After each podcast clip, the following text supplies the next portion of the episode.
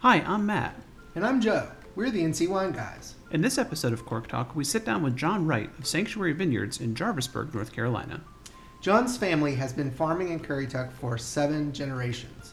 The inspiration to switch to grapes came from John's early work at a nearby vineyard. Over the years, he has invested time and energy in working with each vine individually, resulting in the highest quality wine his vines can produce. So sit back, pour a glass, and listen. All right, we're here with John Wright with uh, Sanctuary Vineyards here in Jarvisburg, North Carolina. John, uh, welcome to Cork Talk. Thanks for having me. I appreciate it. So, John, tell us a little bit about yourself and Sanctuary Vineyards. Well, so me personally, I'm from Jarvisburg. I was uh, born and raised here, and uh, seventh generation on this farm. And we have a long history here in the county in agriculture, but not with grapes or viticulture. And that started in 2001 when we began planting our first acre of vinifera grapevines here in Jarvisburg. Uh, prior to that, we'd been growing potatoes, corn, wheat, soybeans. Uh, but the decision to get into growing European grapes um, was something that we just began to ponder at the turn of the millennium. So, what did you first plant in that first acre? Our first planting was Sangiovese and Norton, Okay.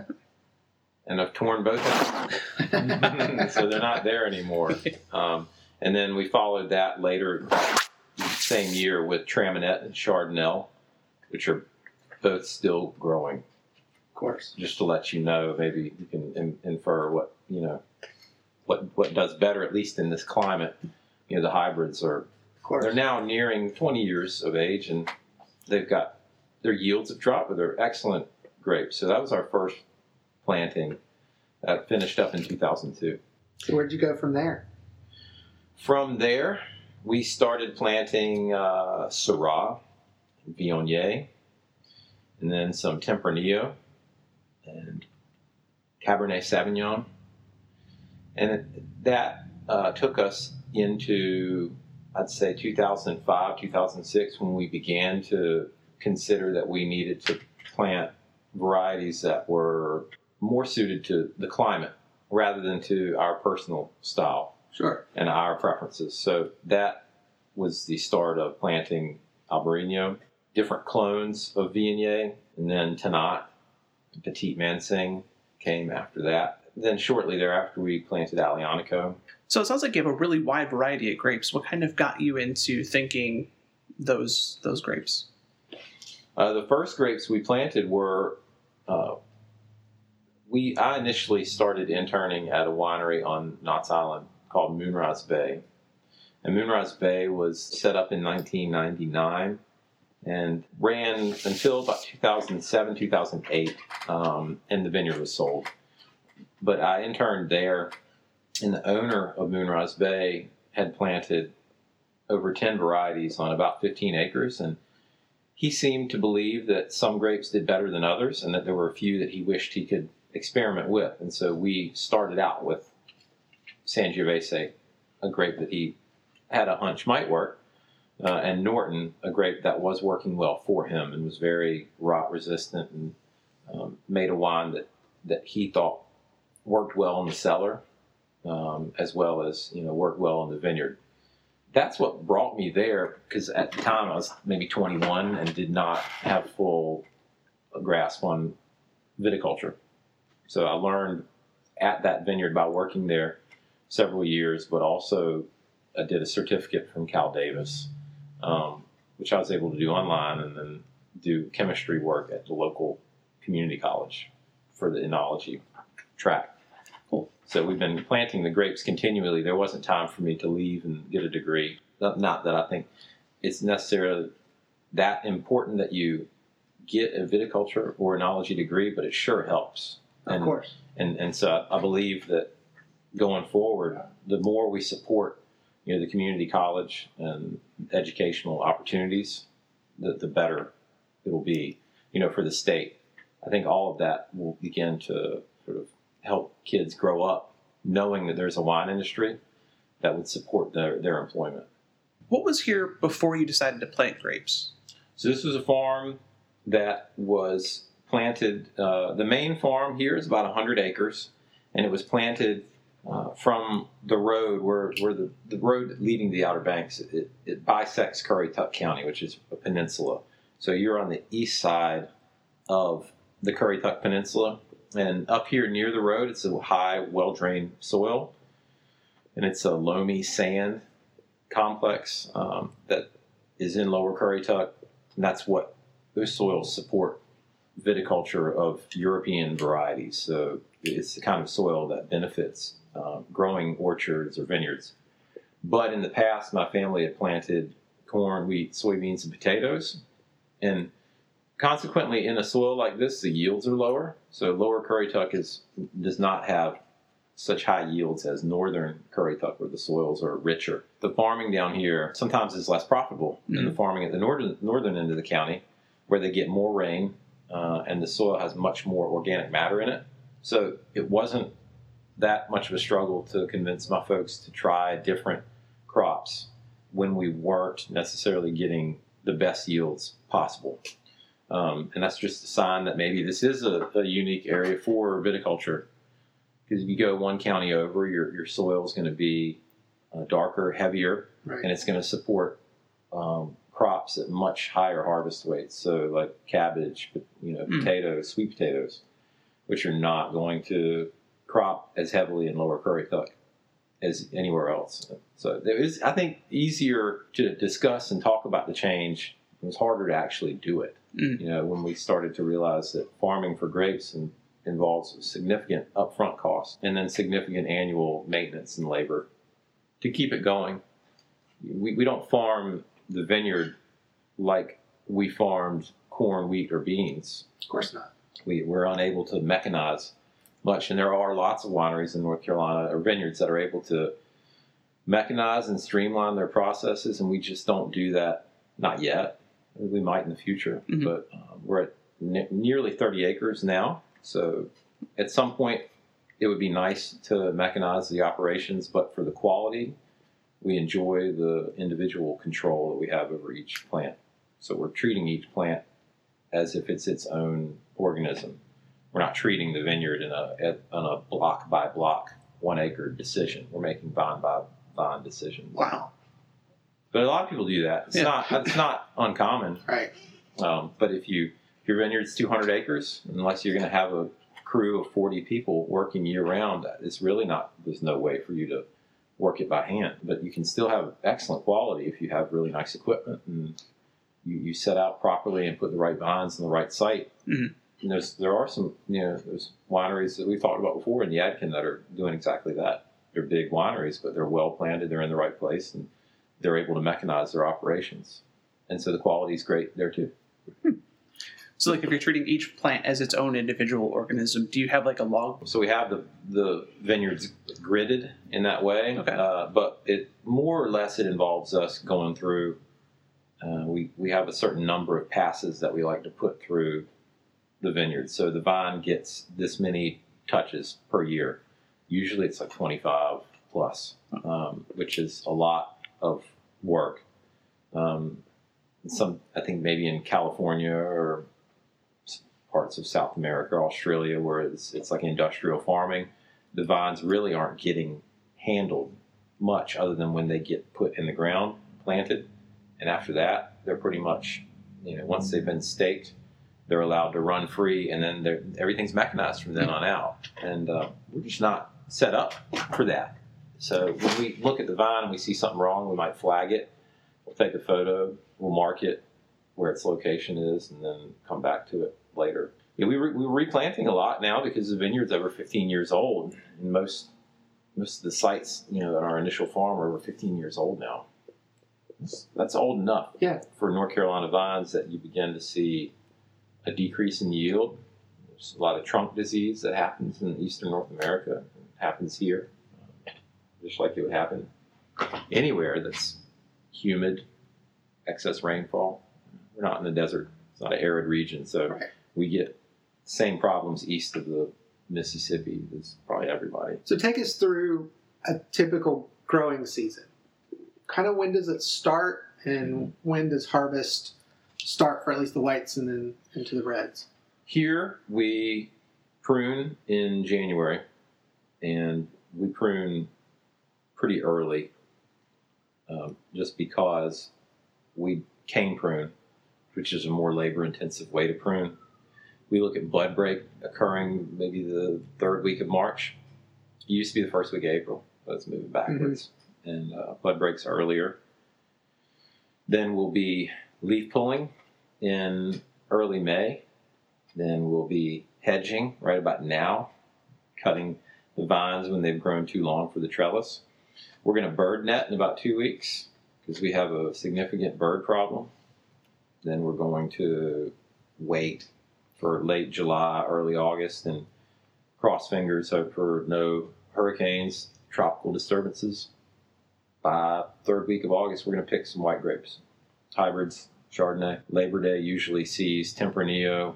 Uh, we have some partial blocks of Pinot Noir that yield. It's around Labor Day. Then by the second week of September, everything wants to come in almost at once, and that's when you see your Syrah, uh, Merlot, early ripening blocks of Cabernet Sauvignon, and then bringing up the tail end of the season, you get Petit Verdot, Aglianico, Cabernet Franc. We like to hang Cabernet Franc as long as we can, it gets riper. Yeah. Right. Makes a bigger, bolder wine. Yeah. Yeah, yeah, you can. It's, it, it can be a tough Cab Franc if you pick it too close to Labor Day, Mm.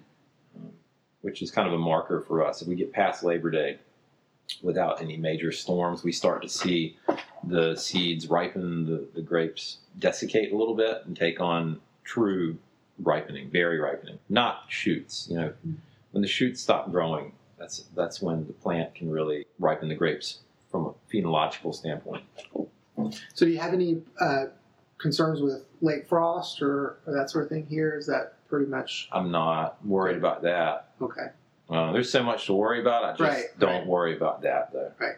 Probably the tropical systems are m- Yeah. much more of a concern. Yeah, a couple of years ago we had a we had a hurricane. It was downgraded, but it was July 4th. You know, I mean that's early. So it came through with tropical storm winds, but that's a bit early. Mm. You can't pick anything July 4th. It's just No. nothing. no, It's not there. ready.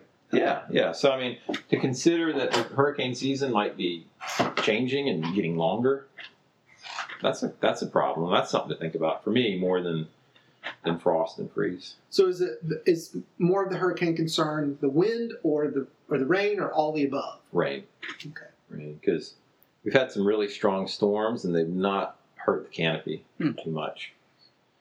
If the wind is uh, northeast, it'll have a lot of salt in it and it'll burn the leaves, but it Hmm. won't defoliate the plant. It will just turn the leaves kind of crispy, and that'll slow down some of that late season ripening that we look for. If it rains more than two or three inches here, then that damages fruit quality Sure. after Labor Day. Kind of like last year in the Yadkin Valley, they got like Yeah. a foot of rain, and Yeah. right during when they needed, they needed at least. Yeah, yeah. So it's going to be a big rosé year, or it's going to be a big You have to year ask for everybody in blending the stuff. about that. That's There's a few folks that that let things hang, and I think they were pleasantly surprised with the outcome. But then there are others that did pick early, and mhm. there were a lot of rosés that being made. So yeah. We picked. or Um, blending for non-vintages, which is well, okay. Yeah, the, the wine will be fine. Yeah. You, just, you got to change the style. Sure. As long as you don't try to make reserve barrel aged Right. red, Yeah. then you'll be fine. But that's when you'll see what happens. When Oh, yeah. that. Underripe fruit. So you mentioned that you have Syrah here as well. So you know we we talk with vineyards throughout the state. Their Syrahs are not doing the best sometimes. Some of them are doing great. How does it do out here? Syrah out here, it grows. Um, it's very vigorous, which is everybody's concern. Yes. And it doesn't usually stop sending vegetative growth until the very end of the season. Mm. Uh, and so, to get Syrah fully ripe, it really needs to stop growing its shoots and take care of its fruit. You'll hear me talk about that at length. But that's the marker of a great wine when the, the vineyard knows when to stop its vegetative cycle and focus on its ripening cycle. And so Syrah doesn't really stop its vegetative cycle for anything. Mm. other than an outright drought. So in years where we have drought conditions in August and September, it's, it's a nice Syrah. Um, but those years are maybe two out of five. Okay. So the other three years, it, it's going to be rosé. Hmm. There was a French winemaker that had told me that the issue with Syrah is that um, it will not stop unless it's in a restrictive soil on a very good slope. So, which would explain, you know, why Syrah is really good at like Côte Rôtie Mhm. and Northern Rhone. That's that's where it belongs. Yeah, like on the From side of a hill. and- yeah. Yeah, and then and in Australia they are able to deficit irrigate. Hmm. You know, so Australia is just they can pick and choose when they irrigate. So you know, areas like Barossa or just anywhere in in South Australia, they can turn the water on when they want to, and therefore they can bring the Syrah to ripeness under their own terms. But I love Syrah; it's my favorite grape. It's just not. Um, it's not really compatible with the East Coast without a lot of attention and detail, and it's going to require the winemaker alter their target product based on the grape. So the winemaker won't get to choose what the Syrah tastes like. The Syrah is going to choose what the wine comes out to be. I mean, y'all drank a lot of Syrah around North Carolina. Oh yeah. yeah. it's it's tough, you know. I'd Right. say we've made three really standout Syrahs in ten years.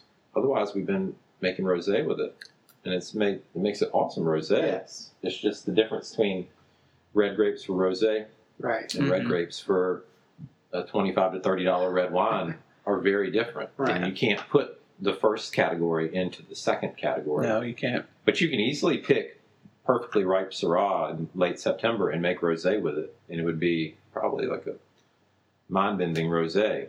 But when you pick it at the beginning of September and the seeds are not totally brown and ripe yet, it's like you really can't make the, the best red wine with it. No.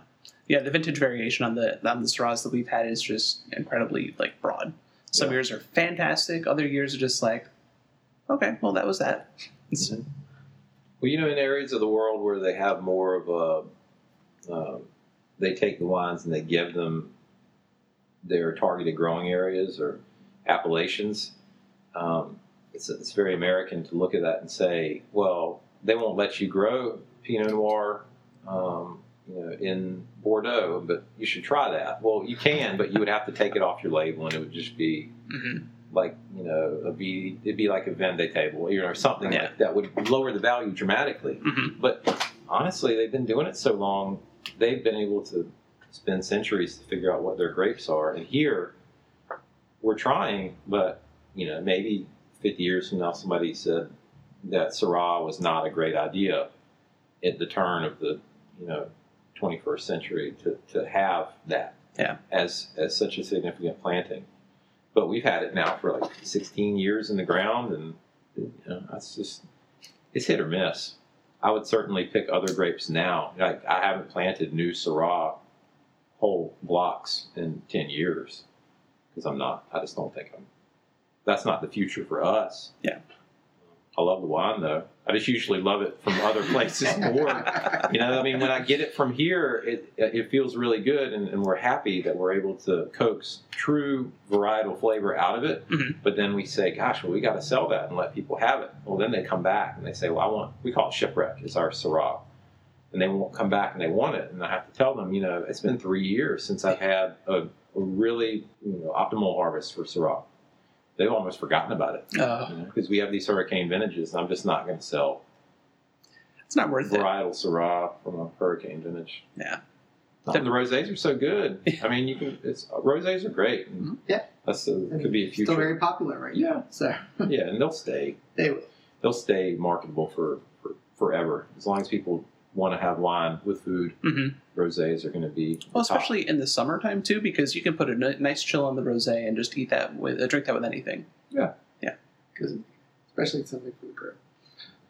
So let's talk about Sanctuary Vineyards. How how did the name come about, and what's the significance of it?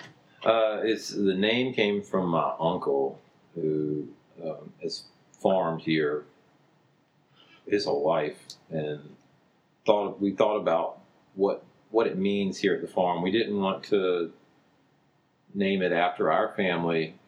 Our family's been here a while, a long time, but with the last name Wright and you're near Kitty Hawk, we didn't want to Right. people to feel like we were marketing on a name Mm.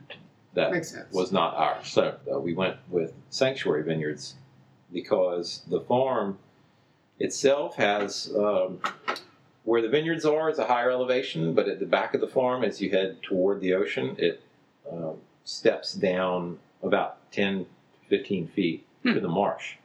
And near the marsh, we will plant crops. And then in the fall, we will take water, pump water into these areas. We call them impoundments. And then they'll be lightly flooded, and then birds can come in. And we leave the corn, Ah. and then they get to feed in the impoundments. But there's no hunting in the impoundment. It's it's just for the purpose of well, wildlife habitat Sure. and that conjured sanctuary as a as an idea as a as a process and the three snow geese are on the logo it all ties in uh, to that it's, it's significant so because it, it brings about an idea of what the place is like it doesn't trade on our a name or anything that you know it's more of an idea because um, we we've been here a long time farming, but that's just all we've done really, um, or that we've been known for. And you know, when you got the Wright brothers and everything that happens, it's like 15 miles away. Everybody's going to see Right. the monument, and we just early on had the idea that we didn't want to confuse people either. Yeah, that makes sense when they hear, you know, oh, this is the, you know, the Wright vineyards or whatever. It's like, oh, they, they had a vineyard too. That's great. Oh yeah, Yeah. yeah. No, we we just shipwrecked and have never left. it's our Wright family. Yeah, but I will say, yeah, we, that my family was here first, just didn't invent flight. You know, so Yeah. it's a big big difference. I guess those Wrights were from Ohio and then came here. They To, came down and they yeah. didn't. They they were friendly and got along really well with the locals, but they didn't set down roots here. Okay. Um, and they just took off and left. Yeah, yeah. I mean, they had a lot. They ended up having a lot of success, you know, from a business standpoint with aeronautics later on. Mm. You know, but they just couldn't do that from here. Kitty Hawk was a the desolate area at that time. Um, there was no, there weren't trees down on the Outer Banks back then. A lot of the trees were planted by the um, WPA after World War Hmm. a- as a means of you know getting America back to work after the Great Depression. Excuse me. And so a lot of those pine forests that are on the Outer Banks are new, Hmm. relatively new. So back when the Wright brothers were here, the pictures of of that hill, there's nothing in the background except for the ocean on one side and the marsh and the sound on the other. Of course, now you go there and it's just covered with trees and it's Yeah. very vegetated, a lot of live oaks. But yeah, the Outer Banks was not a destination back then. So once they figured out how to fly, I think they just went back home. well, let's get back to grapes here. Yeah. So uh, you grow a huge variety of grapes. So what what works well, kind of what doesn't work well, and you know, talk us through some of that. Okay, so you want to start with what works well or what doesn't work well? Whatever works for you, I always like bad news first. The, and on a high note, yeah, yeah, you know. the worst grapes. A lot of the worst grapes are ones we've torn out. Okay. So you know, we tore out Sangiovese because it, I think, maintains its acidity and its best characteristics in a cooler climate, and it was having to be picked right around the end of August, early September. Um, and our clone wasn't the best. I think people now in the Yadkin are growing better clones of Sangiovese, but in the late 90s, there wasn't a lot available from Italy that had been cleared for foundation plant services in California, where we get a lot of our plants coming through. It wasn't the best clone, so you know maybe that's again another issue. I, I planted a clone of Cabernet Sauvignon that was a real bust for us. Mm. A whole acre of it had to tear that out and replanted with a better clone, it's like a 337. It's a much better Cabernet Sauvignon clone. So the clones make a big difference, um, almost as much as the varietal. Uh, but we've got other varieties like Aglianico, which is a real uh, hassle. you know, Okay. And, and so it wants to crop very heavily and it has to be almost manicured to maintain an appropriate yield. Otherwise, the fruit lags behind in its maturity. Um, you know, I think that Cabernet Franc is just the is it can be a pain sometimes because it does hang out there pretty well through adverse weather, but Cabernet Franc is doesn't always taste or smell good at, until it reaches the appropriate ripeness. And some years it just doesn't quite get there, Mhm. and then you end up having to also try to figure out can we make a rosé with this, an alternative product. And Cabernet Franc is just a, a grape that I think has been put forward as a, as a highly desirable grape for the Mid Atlantic. And Virginia does make some really nice Cabernet Francs, and uh, some folks in North Carolina doing the same thing too. But it's so weather dependent um, that I'm not 100% sold on it. We've got like three clones of Cab Franc planted on two different soil types, and when we blend them together, they seem to work out well. Hmm. Uh, but I'm not a I'm not crazy about Cabernet Franc, and sometimes I think it can be a little bit underripe. Even the examples from France that are considered benchmarks can sometimes taste a little bit underripe. Yeah, a little green sometimes. And, a And I like funky, weird wines, and I think a lot of know that. That's like what I'm into Mhm. is really esoteric, bizarre wines. But if they don't, if they don't have a good foundation of alcohol, acid, and body together, then and they're out of balance, they're just not good. Um, so that's this is going to take some work to get the right Cab Franc clone soil type lined up for the state to really make its mark like Virginia has. But then we got Tannat, Petit Verdot, Albarino, Petit Manseng. Those four grapes are great. Cool. Every year. Yeah, almost every year. almost every year. Mhm. Nice. Yeah, so Albarino is a it's a Spanish grape. It, it grows in a climate not unlike the Outer Banks in northwest Spain. It's got a thick skin. It ripens um, evenly. It can be picked for a variety of styles. It can be picked early, like too early for a Vinho Verde. Um, so it's a good. It's got a good Plan B. Well, unlike you know, Right. so some things don't have a Plan B. You know, like Aglianico is not a grape that has a Plan B. Yeah, it's like you make a wine or you, You either- don't. Yeah, you either make red wine with this, or you you're just gonna dump it and hmm. throw it in the ditch, because it doesn't.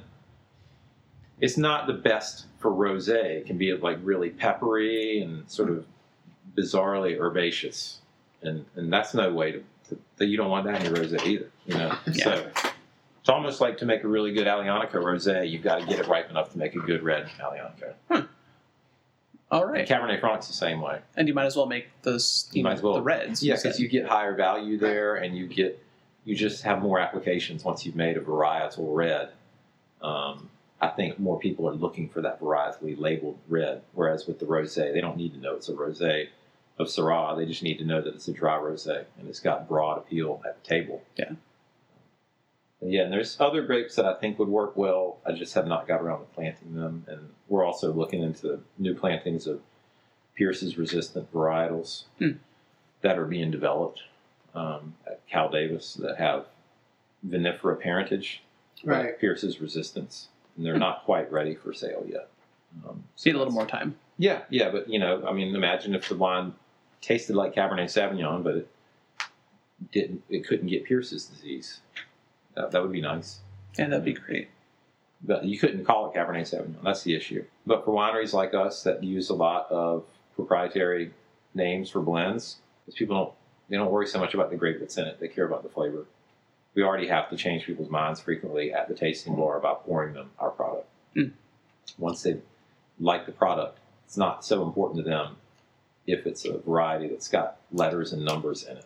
I mean, Right. this, these are varieties that don't have names yet. They're strictly on a research purposes. Hmm. Um, but once the, if they get out there and make it, they would have proprietary names for the vines that might not, you know, bring anybody jumping up to the shelf at the supermarket to buy it. But a proprietary name blend would be nice. Mhm. You know? So that's what we think about. Next, probably, because I don't know how sustainable it is long term growing European grapevines in the mid Atlantic if you start to see the climate get more difficult for the grapes we've been growing, Hmm. you know, or if you get to the point where you can't apply certain pesticides to the vines. I mean, you know, imagine a, a place where you you have to farm them more organically, not because you choose to, but because that's how you're compliant. What if those become the rules? so you would have you'd have to start thinking about vines that are better suited to the, the environment we got. That's like a twenty-five to fifty year thought process. Yeah. you know, but that's something that's worth Yeah, it's thinking good about. things to think about. That Yeah. Yeah. So that's that's long term. I think that you know for now, Albarino, Tannat, Petit Verdot, Petit Manseng are high on my list, um, and s- specific clones of Bordeaux varietals work well too, but not not the ones I've already torn out. True, very true. We've talked a little bit about. You mentioned a little bit about Pinot Noir and having that. So talk about that in the vineyard and the decision to plant it and how's it doing.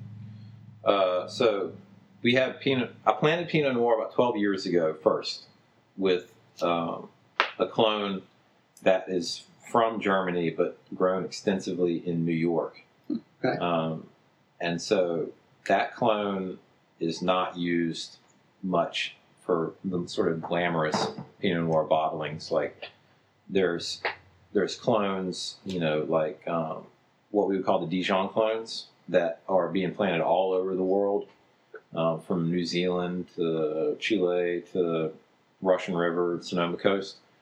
There's the same three or four clones, and we didn't want to just try those right off the bat. So I tried this sort of heritage German uh, Pinot Noir clone because it is supposed, supposedly the toughest skin and the most adaptable to humidity. And so we've had that in the ground for over a decade, and, and that one does well. And so we were, we took the leap three years ago to plant two acres of Pinot Noir of five different clones. And so hoping that we would be able to make a varietal Pinot Noir.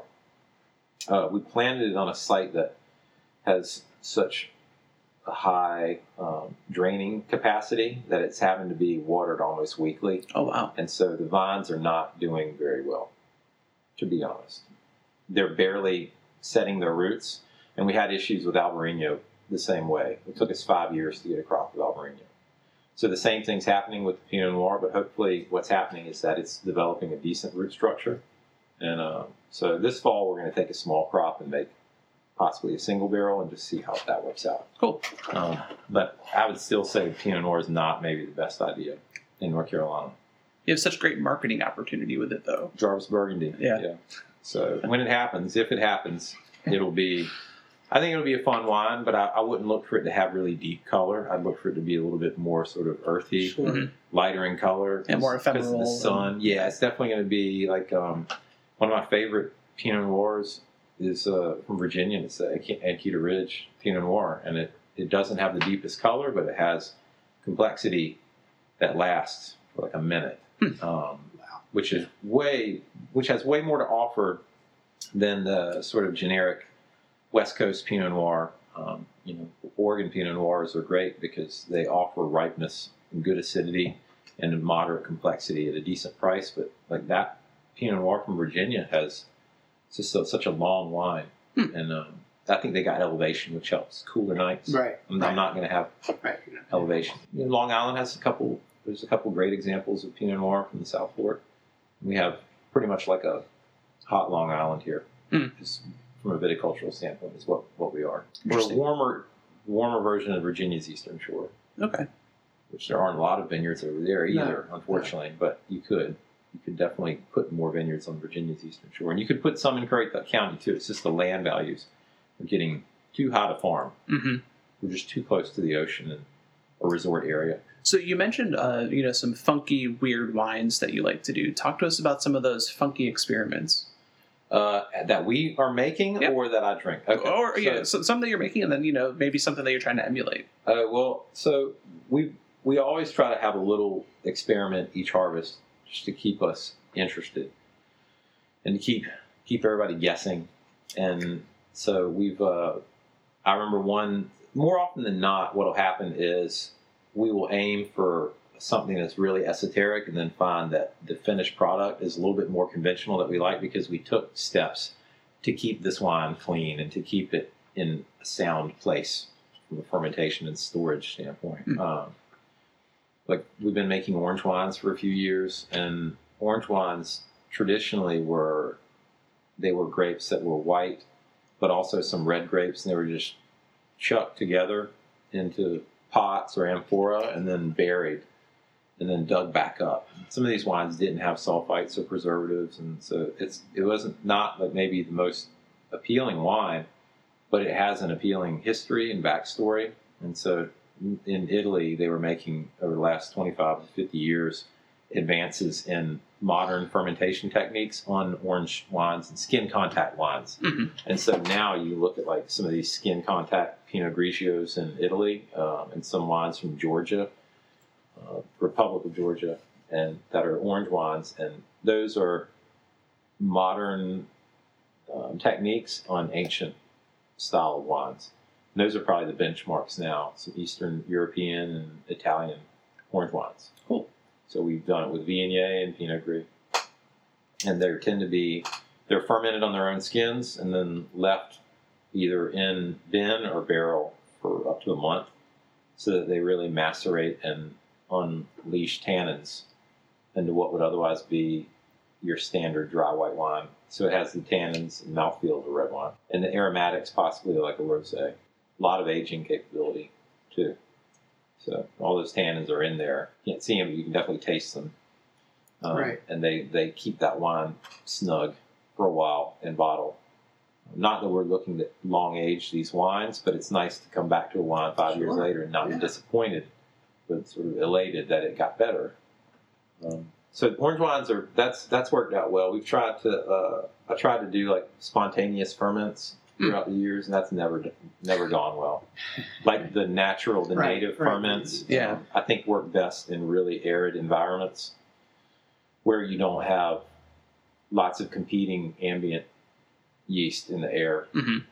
where you might just have one singular strain of ambient yeast that's hanging around here on this farm and in this really windy area where there's lots of crops going on and people are, you know, growing various things around you, whether it's like tomatoes or watermelons or cucumber or sweet potatoes. Gr- everything that's growing around here has its own sort of life force and it turns into just a big cloud and that's what you're waiting on to start your ferment when you do native ferments Mhm. and i just don't think that's maybe the best idea for me um, but you know a lot of great native ferment wines are coming out of you know australia south africa i think drier warm places where they can maybe control that more Mhm. um, but usually, when you start off a ferment without a cultured yeast, you're you're allowing spoilage bacteria to get around it. Yeah, you really don't want that. You don't. You don't. So, what we mostly do now is we'll do whole berry ferments to start, Hmm. um, and we'll lock the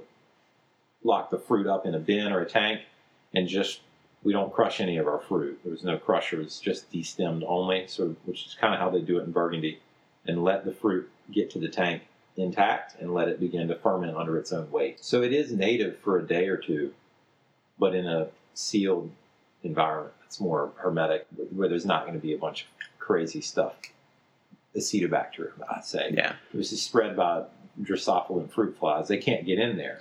That's the problem. Because we'd gone and like taken barrels, broke the top of the barrel off, just dumped must into it, and then said, "Do your thing." That that turned it. That that's going to turn into vinegar. You know, because you can't just let it do its thing. You've got to Yeah. Control Got these. Yeah, Yeah. So I mean, natural wines are a big thing now, but we can't afford to make. I can't afford to make natural wines here because I can't afford to lose whole batches of wine, and our customer is already not totally sure about North Carolina wines. And that's how it is for most North Carolina wineries. They are constantly having to educate our visitor and make sure that we're giving them a premium product that is uh, at a fair price, but that also looks good in the bottle. And when you open it, it smells good and tastes good, just like when you tried it at the tasting room. Right. Yeah. And uh, to make natural wines is to not be able to guarantee that. Yeah, and the You're one- consistency, even though maybe not from vintage to vintage, but Mhm. just you open a bottle, you know it's going to be a good bottle. That's something to strive for, and something that, that the customers need to know exists. Yeah, I mean, I'm not naming brands, but a lot of the people that come in here, they drink a, a Chardonnay that you know has a screw top and it comes from Sonoma and it's maybe a little oaky for my taste, but pleasantly you know over oaked, and that's what they like. And they say that brand, and then I say, well, ours is not quite that oaky, but it's maybe half of that amount of oak, and It's got flavors of apple and, and citrus, and um, it's it's nice. The medium acidity, and that's what it tastes like. And when they leave, I have to be able to vouch for that and Mhm. say like, this is where we are. Often people come in and tell me what they drink, and I have to give them a reference point. You know, if you if you like this this uh, red blend that you can buy at the grocery store, I can almost guarantee you you're going to like this red blend that we do because we blended it so that it had a similar flavor to the cherries and sort of rhubarb and everything that you get in that one wine that you're used to buying at Total Wine or at the grocery store. And to take the control out of the process is to be unsure in your marketing principles. So the roulette sort of idea of natural wines is something that I enjoy it when I'm buying them because I don't mind if every you know like sixth or eighth bottle might need to go down the drain because it's it's it's unique and fun to be able to sort of uh, hope that you've you get that sort of lightning moment when you open that bottle. But for me personally, from a business standpoint, I just can't I can't risk it. Yeah, Understandable. Yeah. So, how do you deal with the perception that you can't grow vinifera here on the coast? How, how do you how do you overcome that? Because obviously you've proven you can. Yeah. Um, but muscadine's native grape to this Right. area, and probably that's what most people would expect to find at the coast. Well, North Carolina is really unique in that it is, uh, to my understanding, the only state that has a vibrant muscadine and vinifera industry. So, in South Carolina, there's a handful of vinifera producers, um, but they are isolated, Mhm. you know, in one small corner of the state. And you otherwise Extreme upstate. expect the entire rest of the state to be muscadine or sweeter. And in Virginia, there are a handful of muscadine producers on the south side in Hampton Roads, but they have, in a way, been isolated to that corner because the marketing materials in Virginia lean so heavily on the prestige of Right. vinifera. hmm And I don't, I don't think of it as a detriment. I just think of it as No. a challenge. Right. Um, but I tell people all the time they go and buy, they drink beers and they will sit down at a bar and they will look at maybe if you've got 25 or 30 drafts at a bar and you're going to sit down over the afternoon and have, I don't know, three or four beers, you would probably have different ones and you might try different styles. So you might try a Pilsner and then you might try, you know, a pale ale, then you might try a sour and then you might finish with like some barley wine or something really heavy duty. But those those are like the way we approach wines here. You know, North Carolina has good muscadine, it has good uh, fruit wines, it has great vinifera, um, and so people need to think about these wines the same way they would beers, which are to say they're just different styles. Hmm. It's not that one's good, therefore making the other bad. It's it's not like you have one wine to the exclusion of another. You just need to accept them as they are each independent and different. Um, and to answer your question about growing the grapes out here, we were told not to, and that was because, at least from the perspective of NC State, they believed honestly that if you grew vinifera out here, that Pierce's disease would kill those vines in a time frame that was too short for you to economically return your investment. That's what they meant. And that was a fair assumption. The reason I felt compelled to do so was that there's vineyards on Knott's Island that planted vinifera in 1986. Hmm. Those vines are still there. So, um, I guess anecdotally, here, vinifera had been growing Sure. longer than anywhere, with the exception of Biltmore, Westbend, and a handful of small vineyards in the Yadkin. I don't know. We weren't being like, trying to be like really iconoclastic or anything. There was a guy that already did 15 years before we did um, at Martin, at David Martin at Martin Vineyards, and so it wasn't. It didn't seem that risky to us. Um, and I always tell people that you know, there's been vinifera in Currituck since I was like seven years old. It's been there for. It's been there a long time. hmm Um, and he got his advice from um, Gabriele Rausse in, in Charlottesville. Sure. Yeah. So that's that's where David got a lot of his information, and his tutoring came from Charlottesville. Interesting. And I consequently picked up on the vineyard that opened up next to him in 1999, had you know, Moonrise Bay. Mhm. So at one time we had three fully functioning vineyards in Currituck. So we were up to about 40 acres at one point. And now you've just got the Martin Vineyard and us. The the history of vinifera in Currituck runs longer than it does in some of these what we consider now established North Carolina wine areas. Yeah. It was just on such a small small scale that it didn't it didn't warrant um, much coverage. Right. is, is, what, is the best way to say that. Uh, and we only started with one or two acres at a time. And that's smart. But I don't know what it is about this area that doesn't lead us to lose all of our vineyards to Pierce's disease. I'm not totally sure, other than the water here is not fresh. I mean, it's brackish, Right. and it is hard for it is hard for a lot of insects to breed Yeah. in those areas. Um, I, believe it's more of an impediment to, to breeding for leafhoppers, um, which are main vector.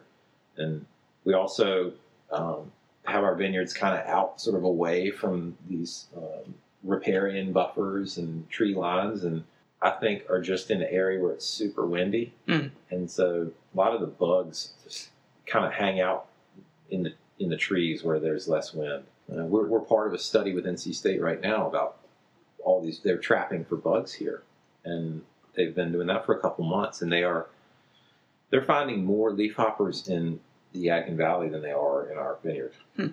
So the leafhoppers are all over the state, Yeah. Right. but the weather at- in the winter tells you whether you get Pierce's Exactly. or not. Yeah. And so if it can't get below um, 10 degrees five times, the, the inoculum in the vine is going to survive the winter. And that vine will have Pierce's disease after that. Hmm. So warm winters are going to make Pierce's pop Sure. up in the Yadkin Valley. Yep. Yeah. And, there, and there won't be there won't be anything that we can do about it other than adapt or tear the vines out and replant. Yeah. So that it's a statewide issue. Yes. But it, when I was a kid or when I was in college and started reading these handbooks, they had lines that would tell you Mhm. where you can Sure. plant and where, and the, like, the guidebooks actually still have some of these old maps in it, and they're going to be moving that line pretty Mhm. soon. Yeah. You know, I mean, further and further west. yeah, you're going to have to be up in like Boone to, to be safe at some point in Right. the future. Right. Yeah. So, what are some of the things that you've learned over the years of doing business, growing grapes, making wine in this area? I talked to a to a guy that does a lot of muscadine and um, a big muscadine business, and he told me when I first started, he, he's like, "Man, you really should just. You, it's going to be so tough growing the grapes, you know, and the the business of selling the wine is so much easier if you are maybe purchasing the fruit, just sort of doing the end process, or maybe custom crush or bulk production." And that was really true. I mean, the, the farming is just the hardest part, and the commitment to, to get into growing the grapes is more than I ever imagined. And some of that may be because of the size of our vineyard now. It was a lot easier to manage when it was smaller. Um, but selling the wine is not as hard as I thought it was going to be. It's growing the grapes, you know. So um, once the product is in the bottle, and and it's a good product, and, and, and you've been able to get some growth in the market, marketing the wine, getting it into restaurants, and you get a fair amount of coverage, I think the wine really starts to sell, not itself, but it can stand on its own. Damn, you've got to like grow the grapes. and, and if you want to have a, a production where you keep all North Carolina fruit, that's that's pretty hard. Even harder is the estate model Right. because you are going to put everything, all the chips on. You're betting everything on your farm, and it is impossible for me to do that here because of hurricanes. Yeah. Right. So I have utmost respect for folks that are able to do that, um, and I do know some people, you know, on the Eastern Shore and up toward Long Island that do a full estate grown model. Um, it's just that I have a habit of getting winged by these different storms, even if they're not going right over us. Mhm. We're just really stuck out here, way out in the ocean, and, and get a lot of weather. And so every year it seems like something in my vineyard is affected by tropical weather. I'm, I've never been able to harvest from Traminette to Aglianico, meaning one end of the book to the other, front to back. I've never been able to do it all in one year. like ideally to make the varietally correct Mhm. version of each wine. Mm. We've always had to pick something early to or make take some sort of provisional approach. So that's that's I think something that I've learned is that and that would be common sense, but it's something that has to be brought up to people because I see a lot of vineyards that now say, oh, I got to tear all these plants up, and uh, the vineyard's only been in the ground for ten years, and I'm um, and telling them ten years is a long time in East Coast viticultural standpoint. You know, they, they we're told it takes ten years to make a profit. You know, in the wine business here on the East Coast, it's conventional wisdom, but Mhm. it's going to take you might in ten years be tearing half your vineyard up. So that's not they don't tell you that. You know, So you have had the write that profit. book. yeah. Real Had the proper restart. It's you know Yeah, and it's one thing if you stay right on top of it and do little replants here and there, or if you keep growing and take one vineyard out, let it go fallow for a year or two, and you have another one waiting. But um, the idea that you can just, in one static motion, plant this size vineyard and then have it last for 25 years and make profit for 15 years and then it doesn't work that way. Like you get to the end of 25 years, it, what happens is you've replanted the entire vineyard within like 15 years, and your financial plan didn't call for that. Yeah. Even though your customers might be lining up at the door, loving the product, you fundamentally have to like farm the grapes here. That's the hard part, you know. I think the customers come around on an individual basis, though. They're not.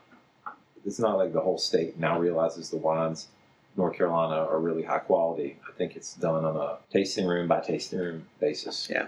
It's like a one on one transactional deal. You have to give that person the knowledge of North Carolina wine, instill it in them, and then they leave and they may spread that to one or two other people, but you can't count on that. You pretty much have to nail every single interaction. So the tasting room has to be good. That's the other thing I've learned is like you've got to got to be good in the tasting room. Be open, you know, even if there's nobody there, because then the one person might show up. yeah. And your That- doors that- are closed. The one the doors closed, and then they hit TripAdvisor, Right. and they'll just they'll put you they'll put you out there in the street. I mean, it's like you just uh, we we just stay open all the time, even though it hurts in the winter from payroll. Yeah. But being being there and being open, I think, is a big deal. We have a wine club, so we always want the people in the wine club to be able to stop by, even on a slow afternoon, and get more out of their membership by being able to sit at the bar, and try the wine, and have one-on-one attention. Right. So It's always fun. yeah. Yeah. What's left the biggest impact on all of all the things that you've learned? What's, what's left the biggest, biggest impact in this business? I think we made a decision to do a better job in the vineyard, say about six, seven years ago, and we we were going to make the decision to either start to cut back labor wise and have a style of wine that was sort of just everyday pick up wine for the beach, or were we going to re up some, put in some major equipment to make the highest possible quality of wine, and that was the decision we made was to go to really methodical and tedious practices in the vineyard to, so that the fruit would respond.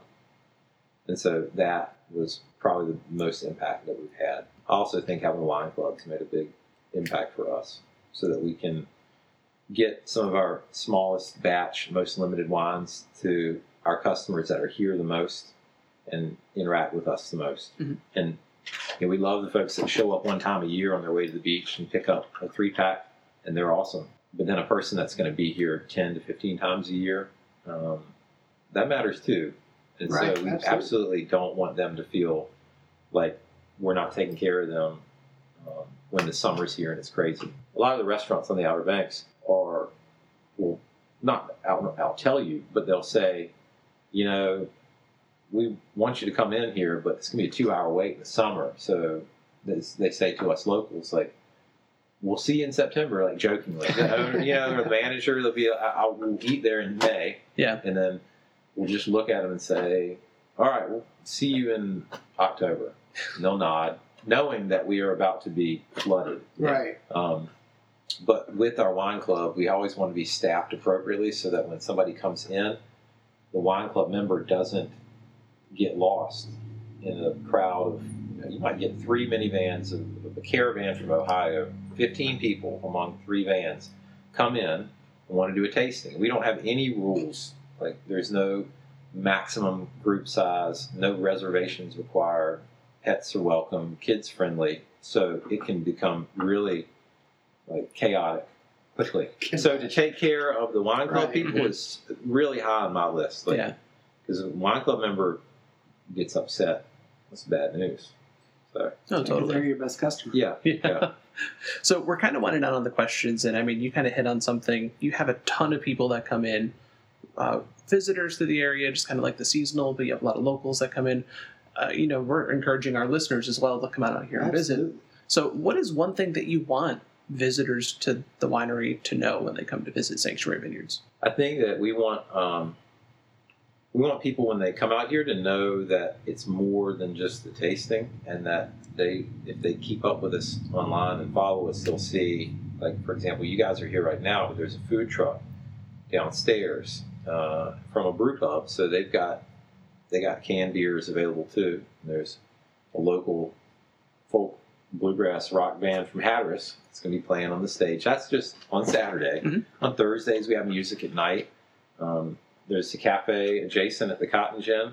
There's uh, hang gliding and adventure sports with Kitty Hawk Kites. It's on site right now. It is just uh, a destination. You know, and we're so close to Weeping Radish, which is the first microbrewery in North Carolina. They're a half mile from us, so it, it's a bit of a destination in a way, and and that you don't just come in here and do a stand up five minute tasting. We want you to sit down, be here for a while. Tasting's free. Still not a still not a charge for tasting, and that usually gets them through the door. Hmm. Very That's cool. usually, I think, like enough of a of a draw. Uh, free tasting gets everybody. yeah, I mean, who doesn't want free wine? Yeah.